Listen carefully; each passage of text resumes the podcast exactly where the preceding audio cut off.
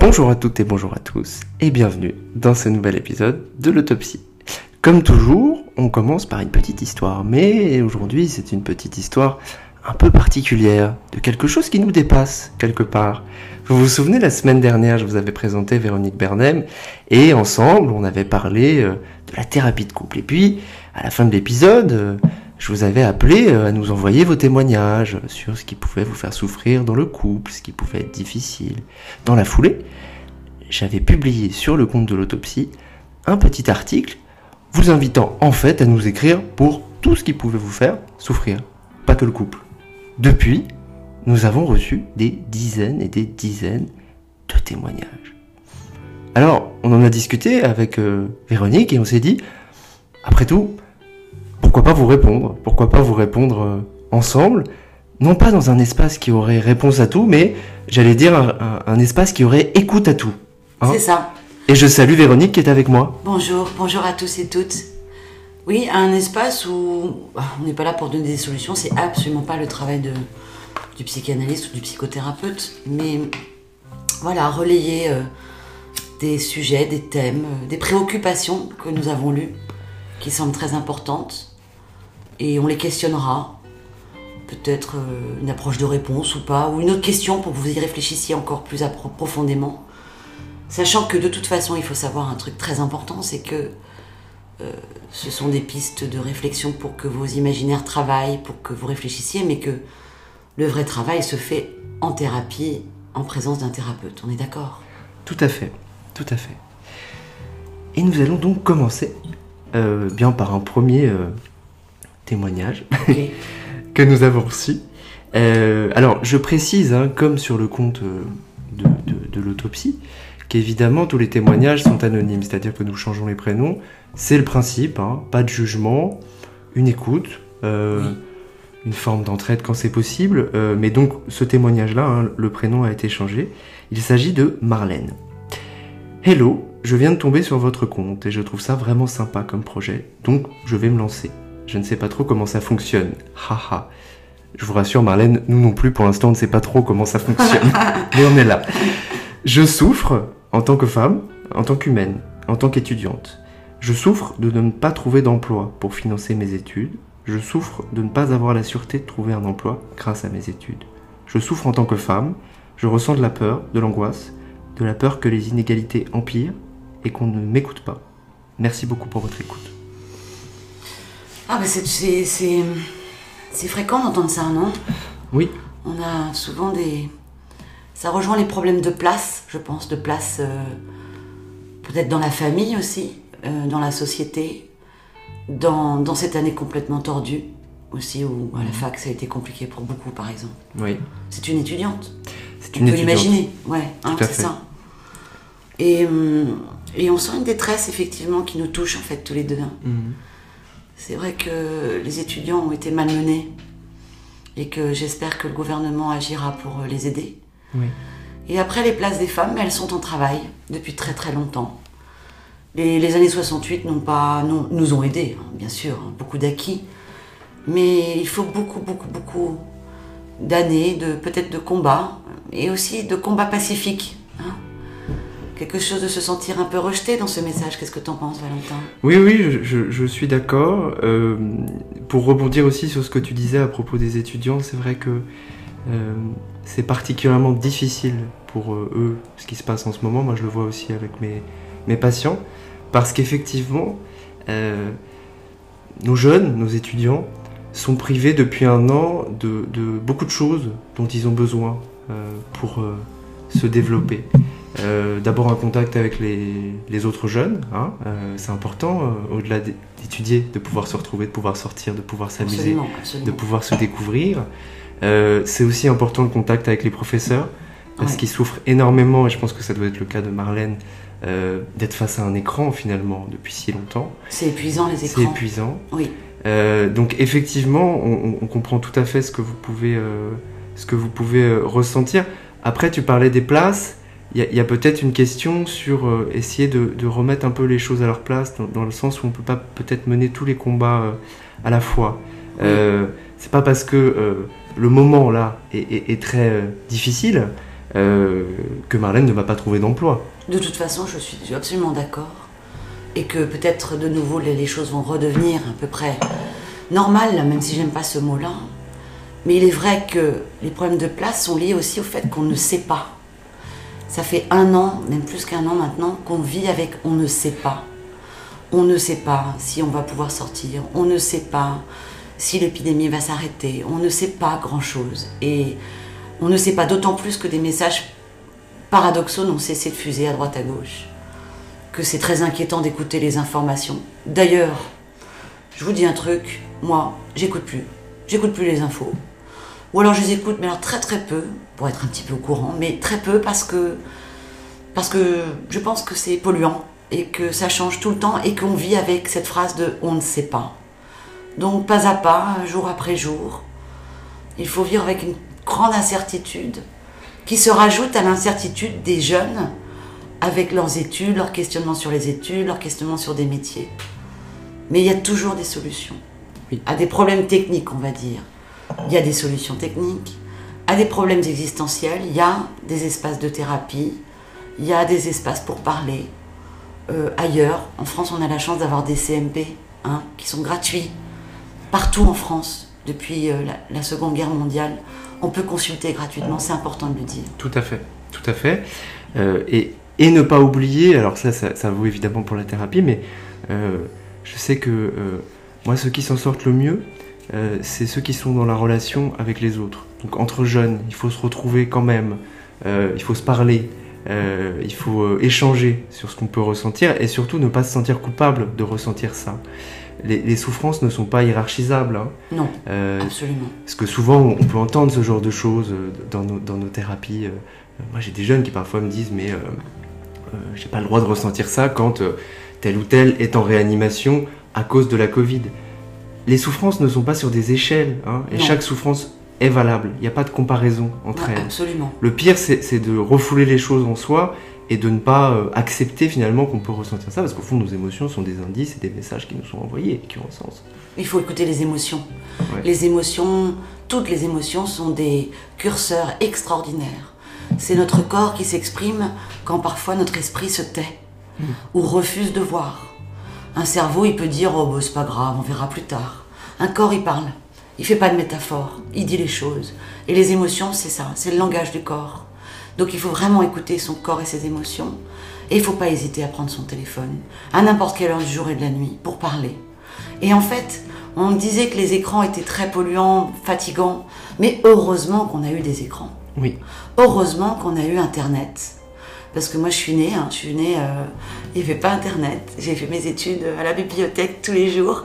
Et en fait, euh, bah, je suis bien contente aujourd'hui de pouvoir voir euh, là euh, mes amis étudiants, parce que je suis encore dans mes études, là mes amis aussi, les apéros qu'on a pu faire.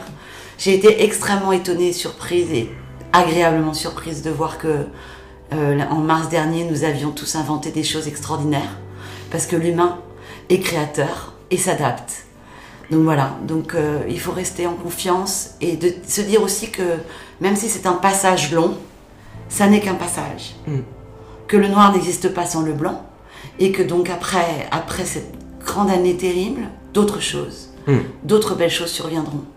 Voilà. Tout à fait. N'hésitez pas, Marlène, à nous réécrire à nouveau, euh, à nous dire comment ça se passe pour vous, ou même à nous donner euh, plus euh, d'informations. euh, on, on vous écoutera avec plaisir.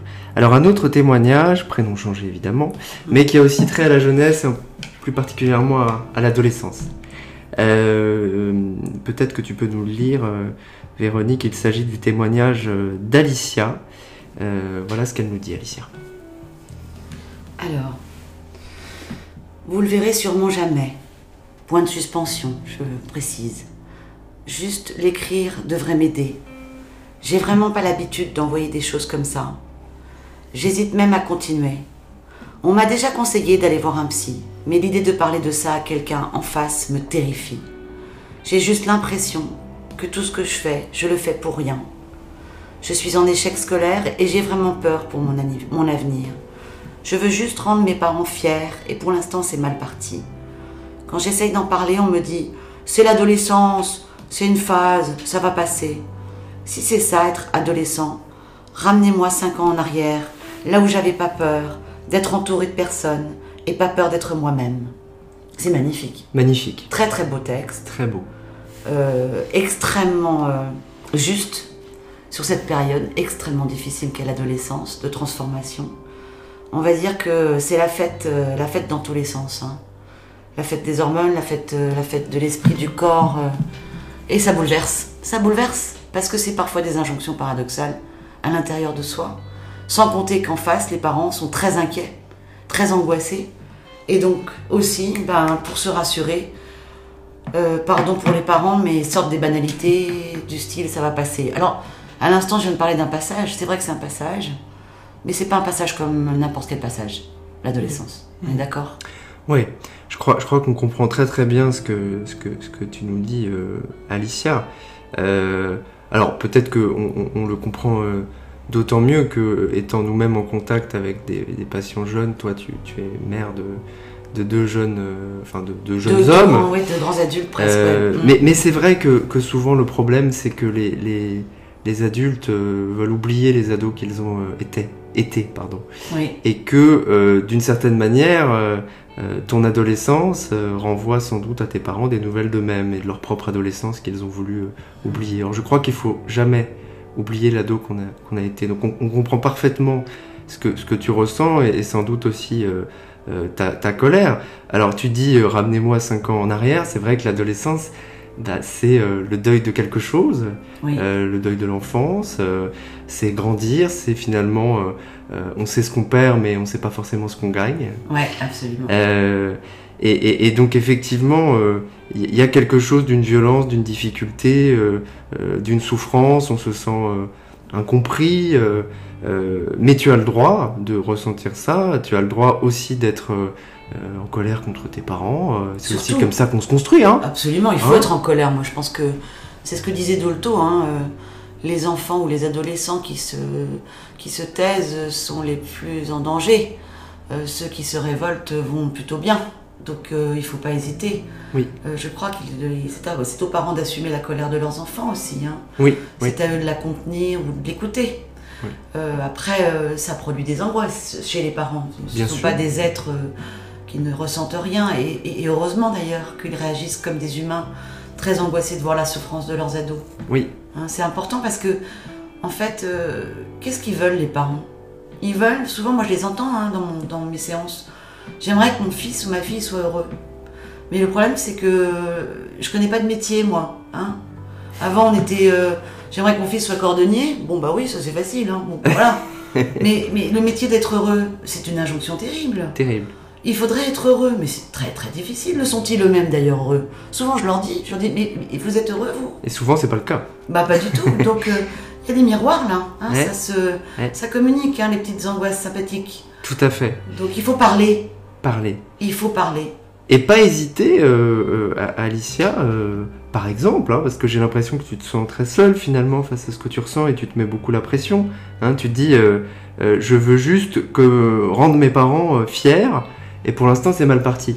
Pourquoi tu n'irais pas interroger tes parents, interroge-les sur leur propre adolescence, sur ce qui a été difficile pour eux, et tu te rendras compte que sans doute pour eux aussi il y a eu des, des difficultés, parce qu'au fond l'adolescence c'est quoi? C'est faire le brouillon de soi-même d'une certaine manière. Hein tu dis euh, euh, euh, pas peur d'être moi-même quand je n'avais pas peur d'être moi-même. Mais là, tu es en train de devenir toi-même, adulte, autonome.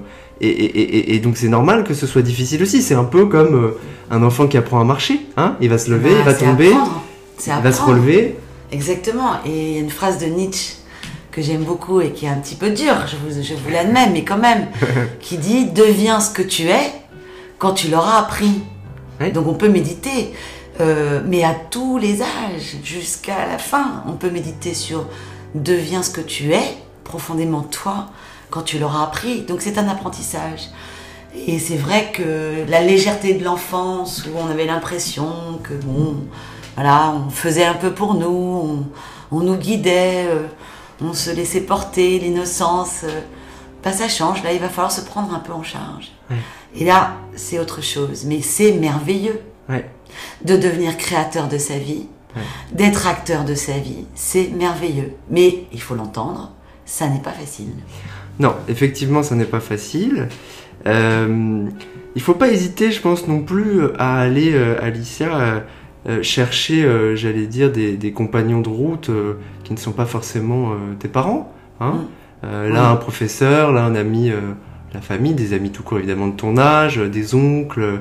euh, voilà, tout, ce qui peut te permettre finalement de, de, de, de prendre un peu de recul et de voir que euh, d'autres gens ont pu traverser ce que tu vis et, euh, et, et peuvent éventuellement t'aider aussi. Alors tu dis que tu as très peur de ton avenir et tu es en échec scolaire. Là, il nous faudrait sans doute plus de... Plus de détails. Oui. Mais bon, ceci dit, y a-t-il encore une fois quelqu'un euh, dans ton école, je, je- je- comme tu ne dis pas ton âge, je ne sais pas si tu es au collège ou au lycée, mais euh, tel ou tel professeur, conseiller d'orientation, euh, il faut pas hésiter à aller, euh, à aller pousser les portes. D'ailleurs, tu dis, on m'a déjà conseillé d'aller voir un psy, mais l'idée de parler de ça face à quelqu'un me terrifie. Alors qu'est-ce qu'on peut dire de ça? C'est souvent chez les ados, hein. C'est juste, c'est ce qu'on disait aussi sur la thérapie de couple, c'est-à-dire que c'est tellement incroyable quand même d'aller parler à quelqu'un qu'on ne connaît pas. Ouais. Donc je comprends. euh, et, il faut choisir son psy aussi, parce qu'on n'a pas toujours une alliance avec un psy. Donc c'est vrai que c'est courageux d'aller voir un psy. Euh, mais tout de même, euh, on peut aller en voir plusieurs en plus. Moi, je conseille toujours d'aller voir, alors pas non plus trop, mais un, deux, trois psys pour faire son, se faire une idée. Il faut pas hésiter à poser des questions au psy en lui disant mais quelles sont vos études, comment vous travaillez, et donc exprimer ses besoins par exemple. Dire moi j'ai besoin qu'on me parle, j'ai besoin qu'on m'aide un peu, j'ai besoin qu'on me guide un peu, parce que finalement qu'est-ce qu'on va faire? On va chercher un autre parent entre guillemets chez un psy, mais sans affect, c'est-à-dire qu'il n'y aura pas de jugement. Oui. Euh, il n'y aura pas une pression du psy qui va nous demander de réussir l'école comme les parents le souhaitent. Donc c'est quand même un être qui peut nous aider considérablement puisqu'il n'aura pas d'obligation de résultat à nous demander et lui-même n'en aura pas. Il sera juste un compagnon de route. On va cheminer avec lui semaine après semaine. Alors après, voilà, il faut chercher quelqu'un qui, qui vous corresponde. Donc par exemple déjà, une femme ou un homme. Mhm. Euh, L'âge aussi. Est-ce qu'on a envie d'avoir quelqu'un avec euh, euh, qui est proche de son âge ou qui est plus âgé? Hein, Voilà.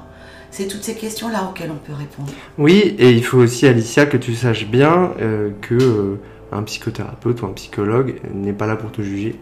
Non. Et qu'en plus de ça, il est tenu au secret professionnel euh, le plus total. Donc ça veut dire qu'effectivement, tout ce que tu vas venir euh, dire ne sera jamais répété. Alors ce que tu dois savoir quand même, parce que pour les adolescents c'est le cas, puisqu'ils sont mineurs, c'est qu'un professionnel de santé, la seule chose qu'il est- qu'il doit dire à tes parents, c'est si effectivement tu lui dis que tu vas attenter à tes jours euh, immédiatement ou qu'il sent vraiment que tu es dans un danger de mort. Voilà, ça c'est la seule chose qu'il Oui. faut savoir. Mm. En dehors de ça, bon. Alors après, sur les questions que tu poses, pour finir, euh, euh, euh, il y a cette question quand même qui est, qui est importante euh, sur ton échec scolaire dont tu parles et le fait que tu as peur de ton avenir. C'est cette question que se posent tant les jeunes et les ados qui savent pas forcément ce qu'ils veulent faire dans la vie. Bien sûr, c'est tellement impossible ce qu'on demande aux enfants Oui. et aux adolescents. Oui. Qui sait à 18 ans ce qui va, ce qui va devenir Rares sont ceux qui, qui décident. Et puis on est dans une, dans une, dans une période, euh, dans un siècle où on changera de métier. On se formera à d'autres choses. Ça prend du temps de savoir quelle est sa place professionnelle. Et on en a peut-être même plusieurs. Donc il faut laisser ouvert le champ des possibles. Vraiment. Et ne pas s'inquiéter d'avoir choisi une voie qui peut-être euh, ne sera obsolète dans quelques temps. Ça n'est pas grave. Tout à fait. Et ce qui est important, Alicia, c'est que tu t'écoutes, hein que tu penses vraiment, euh, en faisant peut-être un peu taire toutes les voix qui sont autour de toi, finalement, qu'est-ce que- qu'est-ce qui toi te plaît? Qu'est-ce qui te, qu'est-ce qui te rend heureuse?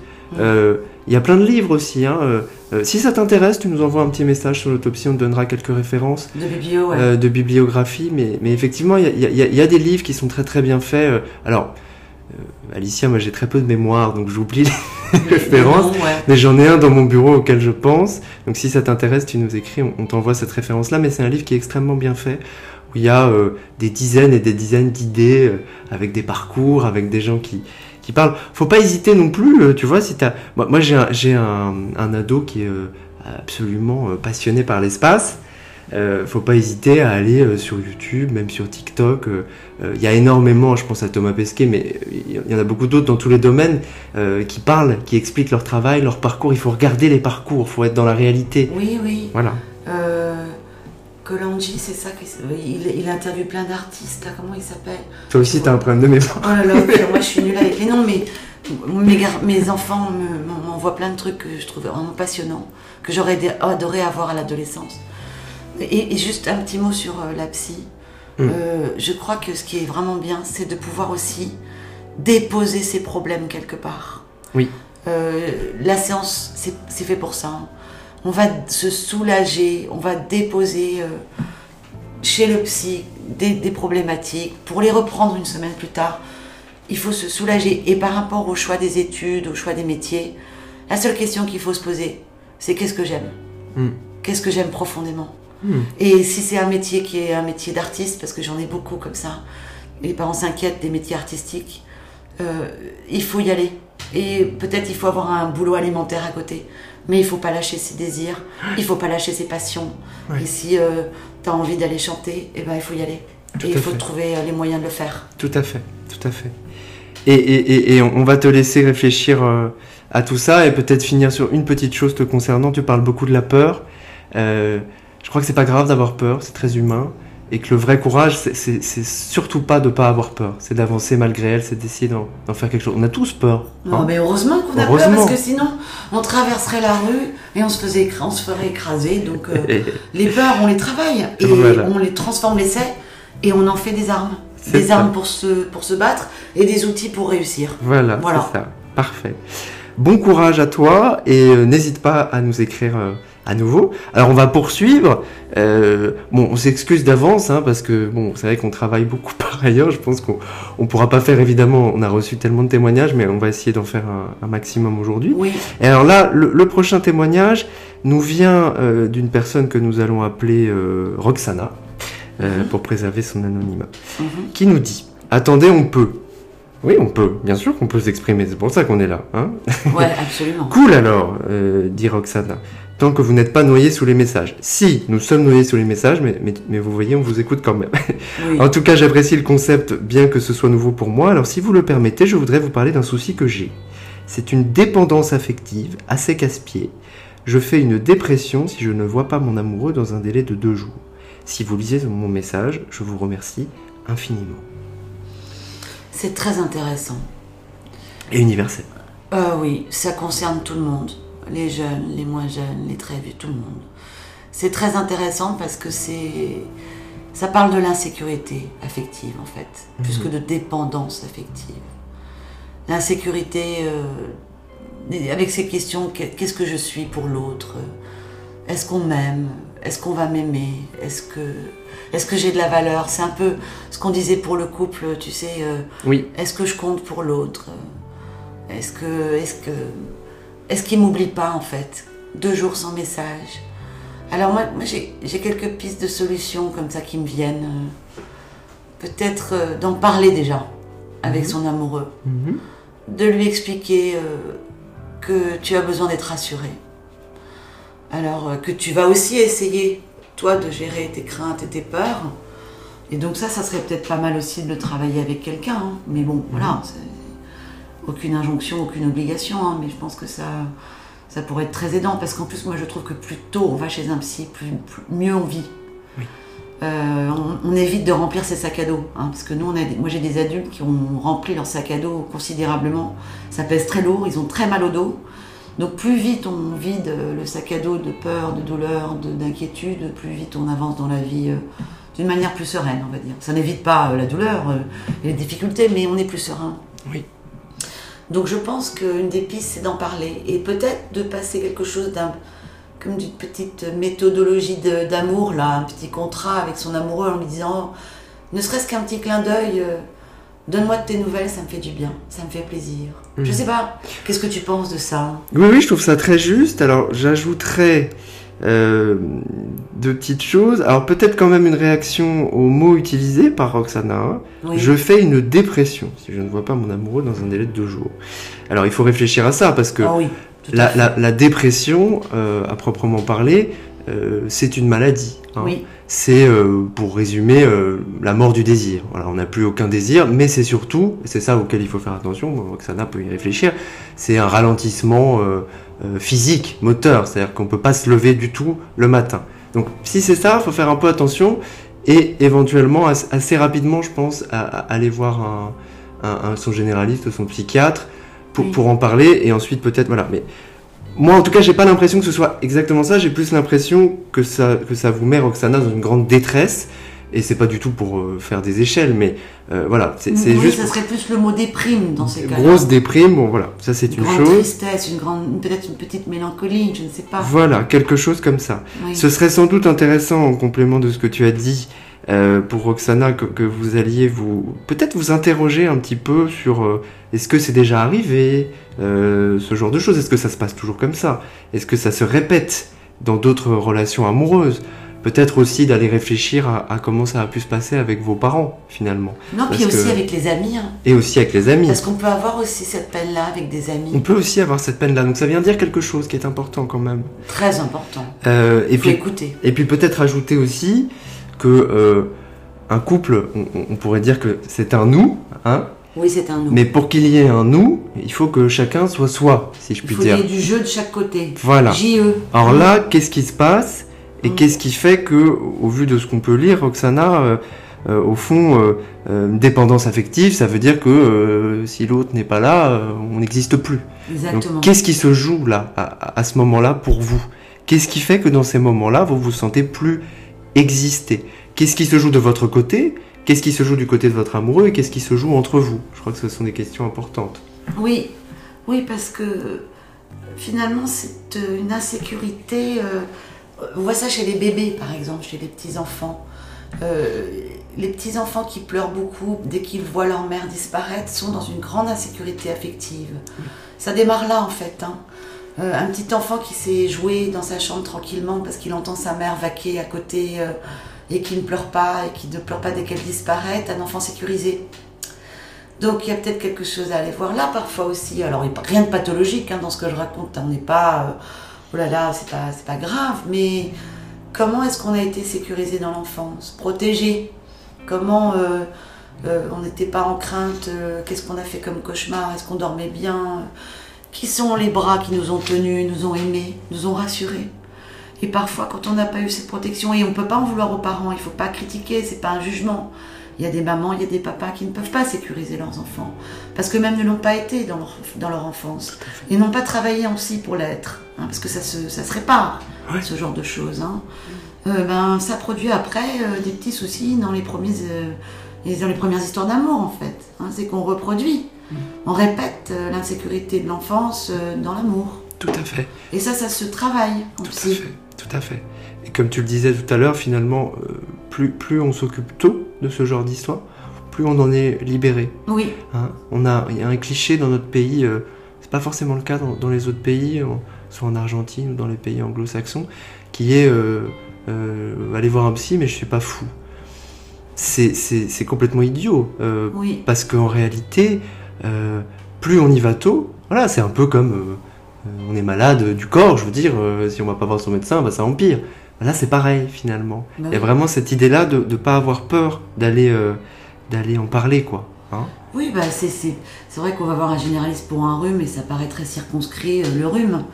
là, c'est vrai qu'on va aborder tellement de sujets et qu'on va s'occuper tant du corps que de l'esprit et que de l'âme, parce que je pense que l'âme, ça existe, mais après ça c'est personnel. Mais comment dirais-je, l'âme, c'est euh, c'est toute la poésie de nos êtres, finalement. Hein, sans rentrer dans un truc très religieux ou ésotérique, mais quelque chose de la poésie. Alors, cette poésie-là, euh, bah, il faut la lire, en fait. Et euh, être aidé pour la lire. Avec quelqu'un qui, qui va être en dehors, qui va pas être qui va être complètement neutre en fait, neutre, je veux dire dans l'affect. Si, il s'engage, hein. il n'est pas neutre, hein. Mhm. n'est pas en Suisse. Hein. Euh, un psy, il s'engage. Un vrai psy, il va, il va prendre soin, il va contenir, il va essayer de poser les bonnes questions, il va interroger, il va proposer des idées, des mm. hypothèses de pensée pour que l'autre en dispose, n'est-ce pas, le patient. Donc, euh, c'est un cadeau qu'on se fait quand on va voir un psy. C'est un très très beau cadeau. Faut, faut, peut-être ajouter à ce que tu dis là, euh, parce que tout le monde ne, ne le sait pas, hein, euh, il y a souvent évidemment la question de, de l'argent. Oui, euh, l'argent c'est important. Alors il faut savoir deux choses. Il faut savoir déjà que, euh, si ma mémoire est bonne, il faut vérifier, mais je crois qu'entre 17 et 24 ans, euh, Emmanuel Macron a annoncé qu'il y avait 10 séances prises en charge. Non plus une, Ouais. mais 10 séances. Donc Ouais. ça c'est important, il faut le Ouais. dire. Et, et il faut utiliser ça. Parce qu'effectivement, quand on est jeune, on n'a pas forcément euh, toujours les moyens, surtout quand on veut le faire sans en parler à ses parents. Et la deuxième chose aussi, c'est de dire que beaucoup de mutuelles remboursent des séances de psy et qu'on ne le sait pas forcément non plus. Donc faut toujours penser à demander soit à sa mutuelle, soit via la mutuelle de ses parents, combien de séances sont, sont prises en compte, et après il suffit d'avoir une facture, et c'est bon. Voilà. Voilà, c'est important ça. Euh, bon courage, Roxana. Et alors, on va, on va prendre un autre témoignage que Véronique va nous lire, mais euh, qui est lié un petit peu à, ce qu'on vient de se dire. Donc, je pense que ça va intéresser Roxana. Et n'hésitez pas à nous donner des nou- des nouvelles. Et je vous rappelle qu'aujourd'hui, donc, pour la première fois, c'est une expérimentation. Nous répondons aux multiples questions que vous nous avez envoyées sur, euh, sur l'autopsie, le compte de l'autopsie. Et alors, ce message-là nous vient euh, d'Ernesto. Euh, voilà ce qu'il nous dit. Ça commence ici. Bah alors, je t'explique. En fait, je suis grave love d'une fille, mais elle est en couple avec un pote à moi. Oh, ça c'est ça alors ça c'est. Mais genre, je l'aime vraiment. Je suis prêt à tout pour elle. C'est un truc de fou, malade. Mais je ne sais pas du tout comment lui dire, ni comment mon pote va réagir si je le lui dis. Alors ça, ça c'est, Ça, ça nous plaît. c'est un début de roman, ouais. Ouais. Hein, on va Ouais, dire. C'est ça, c'est un début de C'est roman. magnifique. Comment lui dire? Ah là là. Le problème de la. Comment ça, je, c'est Vraiment, c'est. surtout le pote là aussi. Hein, c'est comment, euh, faire pour. euh, vous êtes tellement potes que vous aimez la même, amoureuse, on va dire. je sais pas quoi. Mais. euh, Il faut peut-être interroger déjà, déjà cet amour-là, mais on le sent. Est-ce qu'effectivement c'est l'amour qui vraiment papillonne euh, en permanence, on y pense tout le temps, on peut pas s'en empêcher euh, euh, Est-ce que c'est au contraire un petit crush comme ça Je ne sais pas.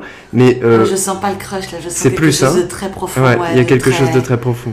Oui. Alors est-ce qu'au fond euh, euh, pas facile, hein Non, Mais vous voyez, facile, on- n'a on on on pas réponse à tout, hein Ah, On pas. est écoute à tout, mais pas réponse à tout. Alors, est-ce qu'il faut dire la vérité? Est-ce que, est-ce qu'un- est-ce que, est-ce que, est-ce que c'est- est-ce Bah. qu'on peut toujours dire la vérité Hein? C'est ça la question un peu. hein Non, mais moi, ce qui m'interroge, c'est euh, c'est aussi euh, prêt à tout pour elle. Hum? Prêt à tout pour elle, prêt à tout pour elle. Mais c'est. Est-ce que c'est aussi euh, réciproque Moi, j'ai envie de poser la question. Moi, j'ai envie de savoir. Mhm. Est-ce que.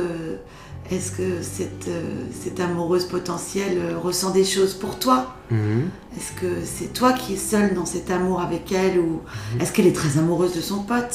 Hein, C'est ça l'idée. C'est ça. Parce que. Parce que tout pour elle, il faut que tu penses à toi en fait.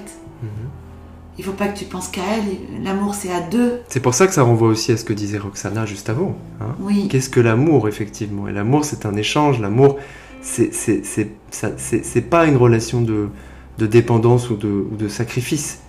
Euh, donc peut-être y a-t-il un moyen, je ne sais pas, de, de, de, de- faire une petite enquête euh, douce, c'est-à-dire euh, essayer de sentir un peu, est-ce qu'elle, elle ressent aussi des choses euh, Ouais, moi j'aurais Euh, aimé savoir si elle ressentait des choses. Voilà, ça c'est une question qu'on peut, qu'on peut vous poser, euh, Ernesto, effectivement. Est-ce que vous avez l'impression que c'est que, que c'est réciproque? Parce que, bon, après, une fois qu'on on sait un petit peu tout ça, évidemment, ça règle pas la situation, puisque ce qui est très difficile aussi, c'est qu'il y a ce, ce pote, hein, Bah oui. et que peut-être Ah, vous êtes très pote avec lui et que vous avez peur de lui faire de la peine. Euh, Ça pose la question de la fidélité en amitié, tout à fait. en fait. Et en amour, j'allais dire, mais oui. Et bien sûr en amour. Euh, ça pose la question de, de, de, de- de valeurs extrêmement importantes qui sont par exemple l'honnêteté, la loyauté, euh, le courage, euh, la force à assumer ses sentiments. euh, euh, la force à assumer ses sentiments. euh, bah, moi, je reste convaincue que c'est la parole qui peut aider, hein, toujours. C'est-à-dire, Mhm. euh, Bien sûr. sans blesser euh, le pote, hein, parce que je crois que c'est, je crois que vous n'avez pas envie de le blesser, mais d'aller peut-être euh, dire avec une grande délicatesse à cette euh, amoureuse potentielle ou à cette femme que que vous éprouvez des choses pour elle, Ouais. et peut-être l'interroger Ouais. de savoir si elle l'a ressenti, par exemple, Ouais. et peut-être du coup aussi de savoir ce qu'elle ressent, et d'accepter la réponse en fait, Ernesto. C'est-à-dire que si elle vous dit, euh, bah ça me touche que, que tu m'aimes, mais ça me touche terriblement que tu m'aimes, mais je, je suis très amoureuse de, de ton pote, et ben dans ces cas-là, il va falloir tourner les talons, Ouais. accepter la réponse, Ouais. et si c'est trop dur, bah, d'aller en parler avec d'autres. Ouais, tout à fait. Mais c'est très juste. C'est de dire que finalement, à un moment donné, Ernesto, il faut être dans le réel. Oui, le réel. Euh, avec euh, aussi le, le- le- la difficulté et le non éventuel que- que- qu'il peut y avoir derrière ça.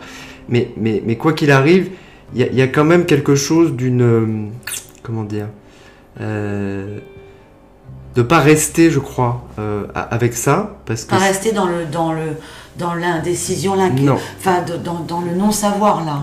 c'est ça. hein. il faut il faut y aller peut-être, hein, discuter, enfin aller parler. C'est ça, parce que de toute manière, euh, soit effectivement elle ressent des choses et, quelque chose est possible, et dans ce cas-là, il faudra en parler à, votre pote, mais dans l'idée que, quoi qu'il arrive, si euh, effectivement euh, elle est plutôt amoureuse de vous, qu'elle l'est moins avec lui, il vaut mieux pour chacun et chacune que les choses soient dites plutôt que d'être dans le fou. Euh, pour, même si c'est difficile, hein, euh, de- les ruptures, euh, c'est aussi ce qui permet de rencontrer d'autres gens. Oui. Euh, donc c'est de la clarté en fait. C'est de la clarté, mais c'est Ne important. pas rester seul avec ce doute, ce, cette- ce feu qui vous dé- dévore, parce qu'il y a quelque chose de très passionnel dans ce message. Ouais. Et donc, comme si ça bouillait à l'intérieur, que ça pourrait exploser d'ailleurs.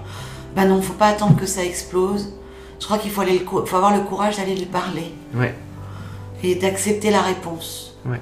Si jamais c'était une réponse, on va dire positive pour vous, eh bien, il faut laisser le temps faire. Ouais. Il n'y a pas d'urgence. Il faut essayer de moins se blesser, de pas blesser l'autre, etc. Et vous êtes trois là. Mm. Donc euh, voilà, il faudra prendre le temps de laisser euh, euh, cette potentielle amoureuse quitter votre ami. euh. Il faudra peut-être aussi en parler. Mais là, là c'est plutôt vous, là. Vous, comment vous allez agir? Comment vous allez pouvoir euh, euh, vous livrer avec douceur et accepter ce que vous allez entendre de, de cette jeune femme? Ouais, tout à fait. En tout cas, n'hésitez pas, Ernesto, à nous, à nous tenir au courant et, et bon courage à vous. Merci pour ce, pour ce témoignage qui, je Ouais. pense, parlera à beaucoup de monde. Merci pour tous les témoignages. Et merci pour tous les témoignages. Alors, on va encore en prendre euh, un ou deux, hein, euh, Ouais. parce que le temps on a- passe. on a un petit peu de temps encore. Euh, on a encore un petit peu de temps, mais, euh, mais le temps passe. Mhm. Alors, c'est un message qui nous vient de Véronique, tiens, on va l'appeler comme ça, allez. Allez, comme moi. Véro. Bonjour à vous. Ce qui me fait souffrir en ce moment et qui m'empêche de me réveiller sereine- sereinement le matin, qui me paralyse et occupe mes pensées quotidiennement, c'est mon premier emploi que j'ai quitté spontanément car je n'en dormais plus. Je pensais que partir était la solution mais je n'avais, pour la première fois de ma vie, pas anticipé l'après. J'ai dû retourner vivre chez mes parents après avoir quitté le nid à 19 ans. J'ai 24 ans et si l'on dit que l'on n'est pas ses échecs, je le pense pourtant aujourd'hui. Être ses échecs. Ouais, tout à fait. Je, le, je le pense pourtant aujourd'hui. Cela m'empêche d'avancer, même si je fais tout mon possible pour retrouver une stabilité. L'avenir ne m'est pas désirable et je n'ai plus de réelle source de joie. Je vis, c'est tout. J'attends que les instants s'écoulent, c'est tout. Jusqu'à cette démission, je n'avais aucun regret. En voilà un. J'ai l'impression d'être redevenu enfant et j'en ai honte. Merci de votre attention et belle soirée à vous. Encore un très beau témoignage, hein. Magnifique. Beaucoup de choses. Énormément de choses. La première, euh, félicitations. Bravo d'avoir quitté ce boulot. Déjà. Moi, c'est ce que j'entends. Qu'est-ce que t'en Mhm. penses, Valentin? Je suis d'accord. Et, et c'est extrêmement difficile, euh, évidemment, euh, de quitter euh, son travail, mais c'est un très bon signe. Ça veut dire que vous avez été capable d'écouter profondément ce qui hurlait en vous. je sais pas ce qu'il y a, ce qui, ce qu'il y a derrière. hein. En ce moment, il y a beaucoup d'histoires de, de harcèlement, voilà, de- des choses comme ça, mais on sent qu'il y a quelque chose de difficile, en tout cas, derrière ce départ. Donc, bravo. Bravo. D'avoir quitté. Mm. euh, alarmé que vous étiez d'une souffrance terrible euh, qui aurait pu se poursuivre et dangereuse. Donc, vous avez eu énormément de courage et il faut vous féliciter. Oui, Vraiment. tout à tous fait. les jours de ce que vous avez fait. Finalement, vous avez sauvé votre peau. Et euh, ben voilà. Je dis toujours, euh, euh, ma vie avant celle des autres, donc euh, c'est ce que vous devez vous dire. Votre vie avant celle des autres. Y compris celle de... Et celle des autres, les amoureux, tout le monde. Hein. Tout à fait. Ma vie avant celle des autres. Tout à fait, tout à fait. Et alors, euh, Mm. vous dites, euh, Véronique, que euh, c'est un échec finalement. Vous dites, on n'est pas ces échecs, et, et je le pense pourtant. Et en même temps, vous nous avez dit, j'ai quitté spontanément ce travail car j'en dormais plus. C'est pas un échec. Du tout. C'est une victoire. Hmm On démarre comme ça, hein. c'est vraiment une victoire. Euh, pas de regret, justement. hein. Euh, alors certainement, on peut entendre derrière le, le- le regret ou, ou l'inquiétude une culpabilité. Mhm. C'est-à-dire euh, culpabilité à avoir quitté un métier qui produit une rémunération, qui produit une autonomie. Et là, on en vient à retour à la case départ chez les parents. Tout à fait. Et évidemment que ça peut être pris comme une régression. Oui. Hein, on retourne chez papa-maman, on retourne à l'adolescence, l'enfance, euh, et c'est pas facile. On n'a pas très envie de cohabiter avec ses parents à 24 ans. Bien C'est sûr. évident. Euh, la situation actuelle euh, fait que c'est encore un passage à assumer. D'accord? Donc la culpabilité d'une régression, quelque chose comme ça, d'un retour à la case départ, c'est un passage. Euh, ça rend très triste, c'est ce qu'on peut lire là, hein, Valentin. Tout à fait. À un moment donné, qu'est-ce que, qu'est-ce que nous dit Véronique? Il y, a- il y a effectivement euh, une, une- une tristesse, une, une- culpabilité. euh, L'avenir ne m'est plus désirable et je n'ai plus de réelle source de joie. Alors là, on refait un petit point dépression quand même sur ce qu'on a dit tout à l'heure. hein. Pareil, il faut essayer de, de, de voir est-ce est-ce- est-ce que c'est aussi au niveau physique?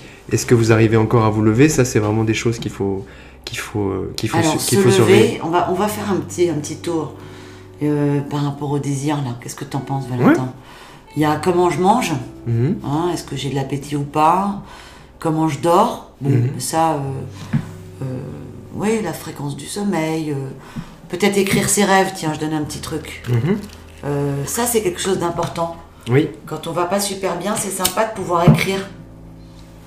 tout à Euh, fait, mettre sur une feuille euh, ce qui va pas. Tout à fait. Parce que quand on commence à écrire ce qui va pas, on commence à aller mieux. Oui, comme, Hein comme le fait de le dire fait que ça va mieux. Alors Bah oui. j'ajouterais euh, la relation aux autres. hein. Est-ce qu'on voit ses amis? Est-ce qu'on a envie de sortir?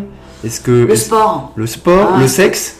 Est-ce qu'on a encore des envies euh, Est-ce que, la libido est là? Est-ce que alors la libido, la libido sexuelle, hein, parce que la libido, il y a la libido, c'est plein de choses. hein, la libido de créer, la libido de chanter. C'est tout dans mon esprit. Ouais, c'est le tout. désir en général, en puisqu'on sait que c'est la mort du désir. Ouais. Euh, donc l'alimentation, le sommeil. euh, euh, donc il y a quand même des petits trucs à mettre en place. hein. Oui. L'écriture pour soulager le, le cerveau qui tourne, parce que j'imagine que ça doit bien tourner là. Oui. Hein, comme un hamster dans, son, dans sa cage. Ça roule. Donc c'est la petite roue. Allez s'informer sur internet, hein, sur allez voir, bah, je sais pas moi, des tonnes de podcasts sur le sujet, euh, y compris sur le désir. Tiens, hop, le désir c'est intéressant. Et peut-être essayer de regarder le planning de la journée ou de la semaine. Et je pense qu'il y a un truc qui est super important, c'est les endorphines. Et les endorphines, on peut se les produire soi-même. Euh, en allant par exemple faire une marche ou un jogging, euh, en allant, euh, en écoutant de la musique et en dansant dans sa chambre, ou dehors, ou j'en sais rien. Il faut faire, il faut bouger son corps. Oui. Le corps, c'est vraiment un outil. Tout à fait. Et alors on pourrait ajouter aussi, euh, pour rebondir un peu sur ce que tu disais tout à l'heure, que effectivement, dans, dans- dans cette impression de redevenir enfant, il y a quelque chose de difficile qu'on pourrait rapprocher aussi du témoignage de notre étudiante tout à l'heure. Oui, Et qu'effectivement, à 24 ans, euh, on a construit une autonomie. euh, et qu'un peu comme ces étudiants qui étaient partis de chez eux et qui se sont retrouvés pendant un an à devoir revivre chez ses parents, c'est vrai que on se retrouve dans ces pantoufles d'ados et de jeunes qu'on pensait avoir quittés. Et donc ça, c'est effectivement euh, assez, euh, assez compliqué. Donc faut pas hésiter à bouger, faut pas hésiter à aller voir des amis qui habitent ailleurs. et puis c'est pas vrai. Et puis c'est pas vrai, euh, On n'est effectivement. pas ado là. C'est juste a 24 un ans. moment. C'est un moment. Voilà, c'est un pas moment. vrai. Euh, Voilà. Bon, il faut évidemment supporter la vie et la cohabitation avec les parents qui vont forcément, eux aussi, naturellement, on va dire, vous mettre dans une situation un peu d'enfant. Hein, on va bouffer à telle heure, on va faire ça. Bon, enfin, je connais pas vos parents, mais peut-être que oui. Donc, euh, proposez par exemple à vos parents de dire bah, ce soir, euh, si ça ne vous ennuie pas, je vais me faire un petit plateau et puis je vais dîner dans ma chambre avec euh, un visio avec des potes par exemple. Ouais. Hein D'accepter, euh, qu'ils acceptent un peu votre indépendance et votre liberté. Oui. De trouver des trucs comme ça pour se, se séparer, d'être plutôt en colocation Oui. plutôt qu'à la retour, au retour de, de l'enfant à la maison qui, qui va vivre au rythme des parents, sans blesser les parents. hein. donc euh, s'investir aussi. hein. Bah, pourquoi pas euh, faire une ratatouille pour tout le monde. hein. Ouais, tout à Euh, fait. faire la cuisine, organiser un petit dîner festif, voilà, essayer de, de être en coloc plutôt qu'en cohabitation. Tout à fait. Et une dernière chose qu'on pourrait dire aussi par rapport à l'avenir ne m'est pas désirable, euh, c'est ce que vous dites, euh, Véronique. Euh, alors, c'est vrai qu'on peut pas, par nature, on peut pas réinventer le passé, on peut pas changer le passé. Mais l'avenir, on peut y mettre ce qu'on a envie d'y mettre. Et là, aujourd'hui, vous n'avez que 24 ans et, vous avez plein de choses à mettre dans cet avenir-là. Donc, il faut essayer de trouver du temps pour réfléchir à ça. Euh, ça peut être avec un thérapeute, ça peut être avec des amis, ça peut être Avec un coach aussi. avec un coach aussi, effectivement. pour le euh, boulot, par exemple. Pour parce, le que, boulot, parce que je, je précise, hein, euh, chercher du boulot est un boulot en soi. tout à fait. Ça prend énormément d'énergie. Ouais. C'est un travail de chercher du travail. Donc euh, voilà, Euh, pourquoi pas aller voir un coach aussi, pas forcément un psy. Euh, le coaching, c'est très aidant. Tout très aidant. Tout à fait. Alors, on va prendre un dernier témoignage. euh, parce qu'en fait, notre, lo- notre logiciel m'indique, et je le découvre, que notre temps d'enregistrement est limité à 60 minutes. Donc après, on a des patients du travail aussi. Ouais. Euh, mais on va prendre un dernier témoignage que va nous lire euh, euh, Véronique, la psy qui est avec moi. ouais. C'est un témoignage d'Alain. Et voilà ce que nous dit Alain. Hey, j'adore le but de ton Insta et autres. Mais bref, personnellement, je ne me trouve pas forcément beau, drôle, etc. Je pense vraiment avoir un gros problème de confiance, que, que ce soit en moi, je l'imagine, ou dans les autres. En plus de cela, dans ma famille, je me sens à vrai dire seule. Je suis complètement différent de mes trois frères, et dès qu'ils parlent de moi, c'est en mal, car avant j'étais vraiment agressif, car toujours rejeté, délaissé, etc. Bref, pas facile d'être un vrai homme, je hais clairement ma vie, et on ne citera pas son prénom, parce qu'il signe de son prénom. Voilà, on l'appellera Alain donc. Alors ça, c'est très intéressant. Oh là là, Aussi oui. très intéressant. Oh oui, oui, oui. Euh, la solitude, le, l'impression, euh, que c'est pas, une seule, pas seulement une impression, c'est une réalité d'être très très différent, d'être en décalage peut-être même, de ne pas être compris surtout et entendu. Donc ça, euh, on en a plusieurs aussi hein, dans, nos, Oh oui. dans nos séances. hein, euh, se sentir martien là, se demander ce qu'on fout dans cette famille. Hein Alors je crois que c'est les bouddhistes qui disent que c'est pas par hasard quand on tombe dans une famille, hein, c'est qu'on a des choses à y faire et que c'est une épreuve peut-être, mais que c'est pour en sortir euh, euh, meilleur, différent, euh, autrement. Donc d'assumer hein, déjà qui on est. Ouais. Qu'est-ce que tu en penses, Valentin? Assumer qui on est plutôt que ce que les autres veulent qu'on soit. hein, je crois Ah, que c'est important. Ouais, énorme, ouais. Euh, et je crois qu'il y a un truc absolument fondamental, mais qui est un sujet qui nous intéresse beaucoup. Euh, pas facile d'être un vrai homme. Ah bah oui, hein, ça. ah. L'identité masculine. Alors c'est vrai, euh, Alain, que vous n'êtes pas très aidé, malheureusement, et on le regrette. Alors peut-être qu'un jour on essaiera de pallier à ça. Mais c'est vrai qu'autant les femmes euh, réfléchissent depuis très longtemps à qu'est-ce que c'est que d'être une femme, autant du côté de l'identité masculine, bon, c'est pas terrible. euh, et c'est vrai que souvent, être un vrai homme, c'est plus en mode euh, négatif. Hein. Je suis un vrai homme euh, parce que je suis pas une mauviette, parce que je suis pas une gonzesse, parce que je suis pas pédé. Euh, voilà, c'est- souvent assez négatif et assez désagréable. C'est vrai qu'il y a un vrai travail, une vraie question sur qu'est-ce que c'est que d'être un homme et que c'est une construction aussi.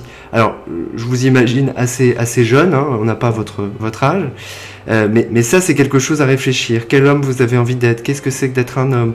Quelle, Quelles images de l'homme vous avez dans la famille, avec votre père par exemple Euh, Qu'est-ce que la virilité? Bref, qu'est-ce que vous, vous avez envie d'y mettre plutôt que qu'est-ce que les autres veulent que vous y mettiez? Bon, pour le reste, je me trouve pas forcément beau, euh, drôle. Bon, ça c'est très. euh, Qu'est-ce que c'est Qu'est-ce que c'est que de se sentir beau d'ailleurs? Qu'est-ce que ça veut dire Oh là là, c'est compliqué là. Ouais. Non, mais surtout, moi, j'avais envie de dire que déjà, vous vous posez la question de l'homme, quoi. Ouais. C'est merveilleux. Ouais. Bravo, quoi. C'est super de se poser la question de l'homme, Ouais. n'est-ce pas? Et, euh, et en fait, c'est une construction pas à pas. Hein. On n'est pas le même homme à 15 ans, à 20 ans, à 30, à 40, etc. Donc, euh, Donc c'est extraordinaire de se poser la question et d'aller voir des hommes parler. Ouais. Encore des modèles. D'ailleurs, le père, bien sûr, mais le grand-père. Ouais. Pourquoi pas l'arrière-grand-père? Ouais. Moi, je me suis beaucoup identifiée à mes arrière-grands-parents, en fait. Beaucoup plus qu'à mes parents. Et euh, j'ai trouvé chez mes arrière-grands-parents, parce que j'étais chercher l'histoire, des choses qui me correspondent. Et euh, ça m'a fait du bien. Et puis, on a plein de modèles différents. Ça peut être euh, au cinoche, ça peut être la musique, ça peut être, je sais pas, un philosophe, euh, des auteurs. euh, donc, euh, et même des potes, un prof de sport, j'en sais rien. Donc déjà de se poser la question, c'est merveilleux. Et alors drôle, beau. Moi je suis sûre que il y a des gens qui vous trouveront beau et drôle, des femmes, des hommes. Il faut juste aller ch- chercher sa tribu en fait. Tout voilà. fait. Et parfois la famille, bah, c'est pas vraiment la bonne tribu. Voilà. Donc il faut grandir et se dire bon bah cette tribu là elle est comme ça, elle me correspond pas vraiment. Je les aime parce que bah j'y suis, née quoi. Mais je vais aller chercher ma tribu de potes, ma tribu de philosophes, ma tribu d'auteurs, ma tribu euh, je sais pas euh, professionnelle. On a plein de tribus différentes. Et c'est ça le chemin d'être un être humain, homme ou femme. C'est d'aller chercher ses tribus. Ouais. Voilà. Donc effectivement, si vous vous sentez seul dans votre famille, rien ne vous empêche d'en inventer une autre.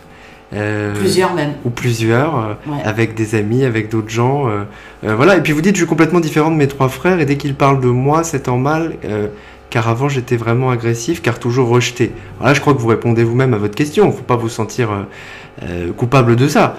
Peut-être que si vous étiez agressif, c'est parce que vous étiez rejeté. Et agresser, c'est une façon de se défendre. Donc vous avez aussi le droit. Rejeter, euh, délaisser, euh, qu'est-ce qui s'est joué? Peut-être pouvez-vous vous interroger sur la place que vous avez euh, euh, dans cette famille-là. Hein? Oui. Qu'est-ce qui fait que... que euh, et- il y a peut-être un, un dernier truc aussi qui est, qui est très important, c'est que, je sais pas toi, mais moi très souvent les patients arrivent et, et- et c'est comme s'ils me demandaient une télécommande à changer les gens. hein? Je voudrais que machine de la famille soit comme ci, soit comme ça.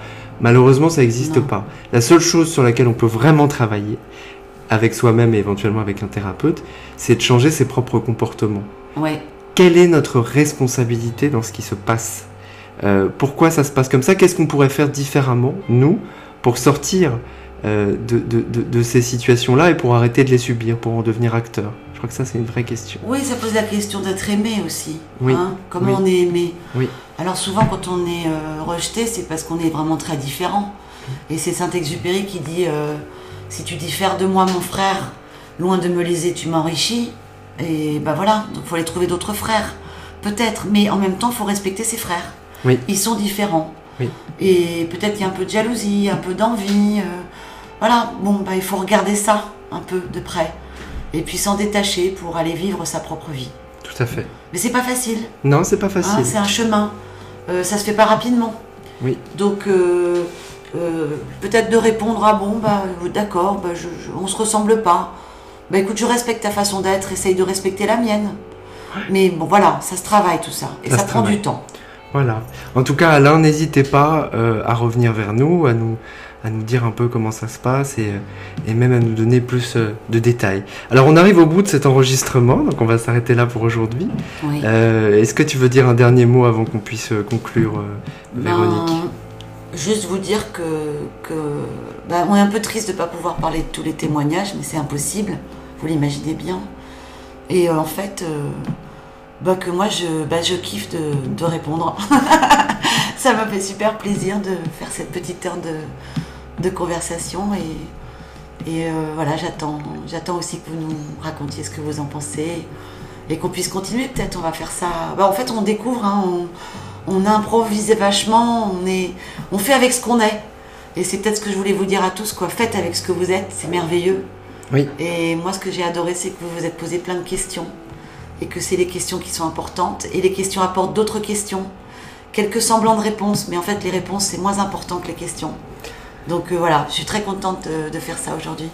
En tout cas, merci à vous de nous avoir suivis dans cet épisode inédit euh, de l'autopsie. Je vous rappelle que vous pouvez retrouver ce podcast sur toutes les plateformes, euh, Spotify, Apple Podcast, etc.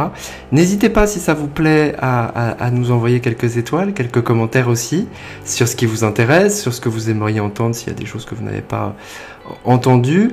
Euh, C'est vrai que ça peut paraître un peu toujours euh, ennuyeux, je le dis, mais mais, mais c'est aussi ça qui permet au podcast euh, de grandir, voilà, un peu comme les enfants hein, qui ont Ouais. besoin de signes de reconnaissance On a besoin de signes de reconnaissance. pour- pour hein. grandir.